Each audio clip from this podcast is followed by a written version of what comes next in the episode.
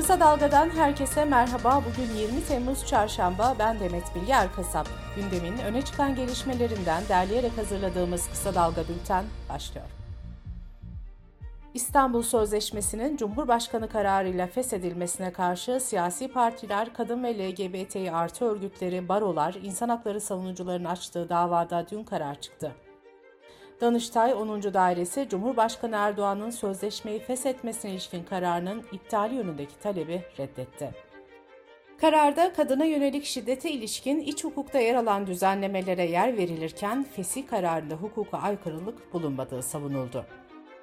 Bu karara iki üye hakim karşı çıktı. Hakimlerin karşı oy yazısında sözleşmede önlenmesi amaçlanan hususların devam ettiği vurgulanarak 6.284 sayılı kanunun kadınları gerçek anlamda korumada tek başına yeterli olmayacağının altı çizildi. Danıştay'da gruplar halinde 4 ayrı duruşma görülmüş ve savcılar da Cumhurbaşkanı kararının iptalini istemişti.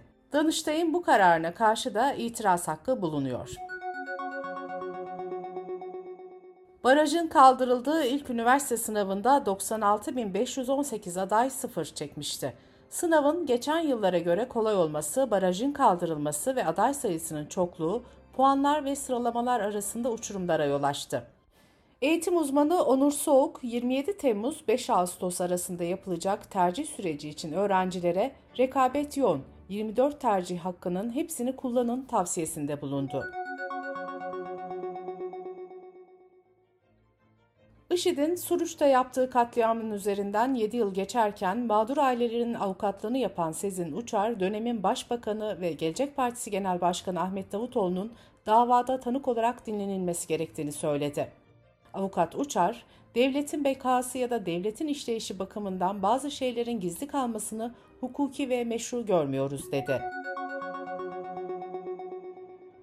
Sağlık Bakanı Fahrettin Koca, Türkiye'de koronavirüs vaka sayılarının günlük 40 kat, hastane yükünün de 3 kat arttığını açıkladı. Hatırlatma dozu aşılarının yapılması gerektiğini belirten Bakan Koca, riskli hastalığı olanların kalabalık ortamlarda maskelerini takmalarını istedi. Avrupa'daki sıcak hava dalgası devam ederken Türkiye'nin de Cuma gününden itibaren benzer sıcaklıklara sahne olması bekleniyor. Meteoroloji uzmanı Profesör Doktor Orhan Şen, İstanbul'da 2 veya 3 gün, Akdeniz'de ise yaklaşık 5 gün boyunca sıcak havanın devam edeceğini söyledi. Profesör Doktor Orhan Şen, Cuma günü oluşacak sıcak hava dalgasıyla orman yangını riskinin de artacağını vurguladı. Bu arada Antalya ve Muğla valilikleri de ayrı ayrı açıklamalar yaparak aşırı sıcak hava dalgasına karşı uyarılarda bulundu. Ayçiçeği tarlalarını istila eden Çayır Tırtılı, Trakya ve İstanbul'un ardından Bursa'nın Yenişehir ilçesinde de zarara yol açtı. Bursa Ziraat Odaları İl Koordinasyon Başkanı ve Yenişehir Ziraat Odası Başkanı Sadi Aktaş, tedbir alınmadığı takdirde çiftçinin verim alması imkansız dedi. Sırada ekonomi haberleri var. Çalışma ve Sosyal Güvenlik Bakanı Vedat Bilgin, emeklilikte yaşa takılanlarla ilgili olarak çalışma grubu oluşturulduğunu söyledi. Bakan Bilgin, yıl sonuna kadar meclise sunamasak da en geç Ocak ayında bu düzenlemeyi meclise getireceğiz dedi. Türk lirasındaki değer kaybı devam ediyor. Dünya çapında merkez bankalarının faiz kararlarının beklendiği haftaya yükselişle başlayan dolar-TL, yılın en yüksek seviyesini dün gördü. Dolar-TL dün 17.56'ya kadar yükselirken Euro-TL ise 17.94 seviyesinden işlem gördü. Piyasaların gözü bir yandan da Merkez Bankası Para Politikası Kurulu'nun Perşembe günü açıklayacağı faiz kararında. Piyasa anketlerine göre artış yapması beklenmeyen kurulun faizi yine %14'te sabit tutacağı öngörülüyor. Türkiye genelinde konut satışları Haziran ayında geçen yıla göre %11.7 artarak 150.509 oldu. Konut satışlarında 9 ayın en yavaş artışının gerçekleştiği belirtildi. Yabancılara yapılan konut satışları ise Haziran ayında bir önceki yılın aynı ayına göre %81.8 arttı. Uluslararası Kredi Derecelendirme Kuruluşları Moody's ve Fitch, Lübnan ve Sri Lanka'nın ardından Belarus'un da temerrüde düştüğünü teyit etti. Geçen yıl Lübnan temerrüde düşmüş, bu yılın Mayıs ayında da Sri Lanka borç krizi nedeniyle temerrüde düştüğünü ilan etmişti. Rusya ise ödeme sistemlerinin engellenmesi nedeniyle geçen haftalarda 1918 yılından bu yana ilk kez temerrüde düşürülmüştü. Bir ülkenin temerrüde düşmesi borçlarını vadesinde ödeyememesi anlamına geliyor.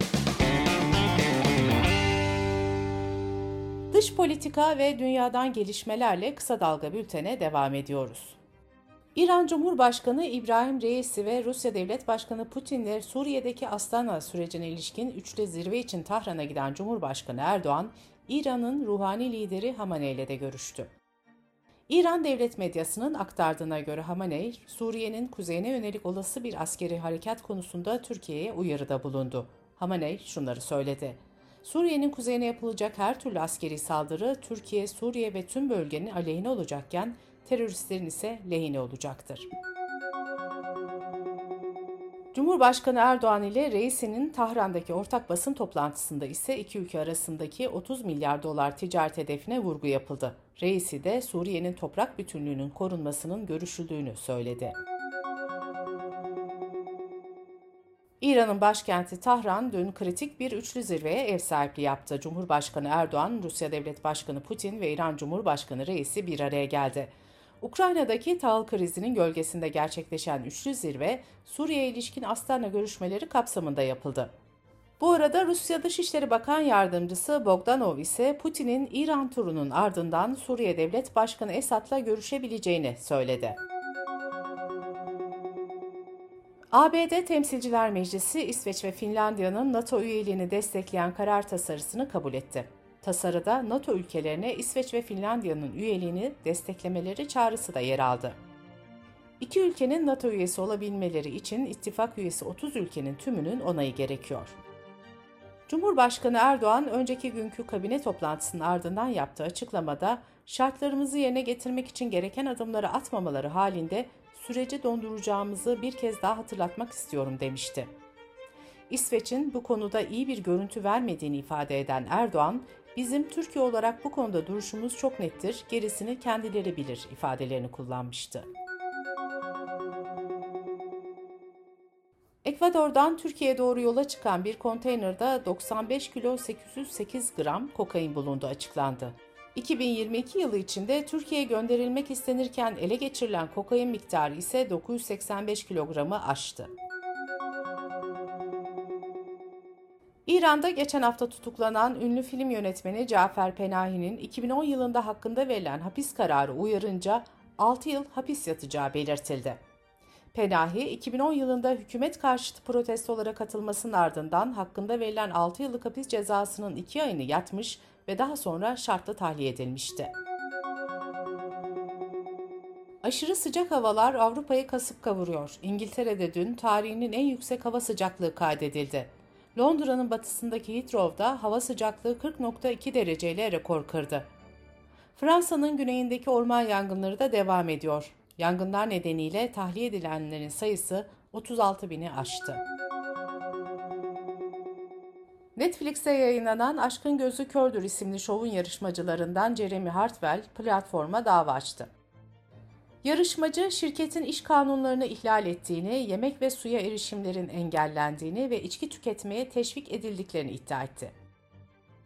Programda katılımcılar birbirlerini görmeden farklı odalarda konuşarak diğer yarışmacıyı tanımaya, ardından da evlenmeye çalışıyor. Sezon sonunda kimi ilişkiler ayrılıkla, kimileri ise evlilikle sonuçlanıyor. Bültenimizi Kısa Dalga'dan bir öneriyle bitiriyoruz. Eşit Haklar İçin İzleme Derneği ve Kısa Dalga İşbirliği'nde hazırlanan Yasaksız Meydanda, Ok Meydanı Çevre Koruma ve Güzelleştirme Derneği Başkan Yardımcısı Rüstem Karakuş, Fetihtepe Mahallesi'nde kentsel dönüşüme karşı yapılan protestoları anlatıyor. Yasaksız Meydanı kısadalga.net adresimizden ve podcast platformlarından dinleyebilirsiniz.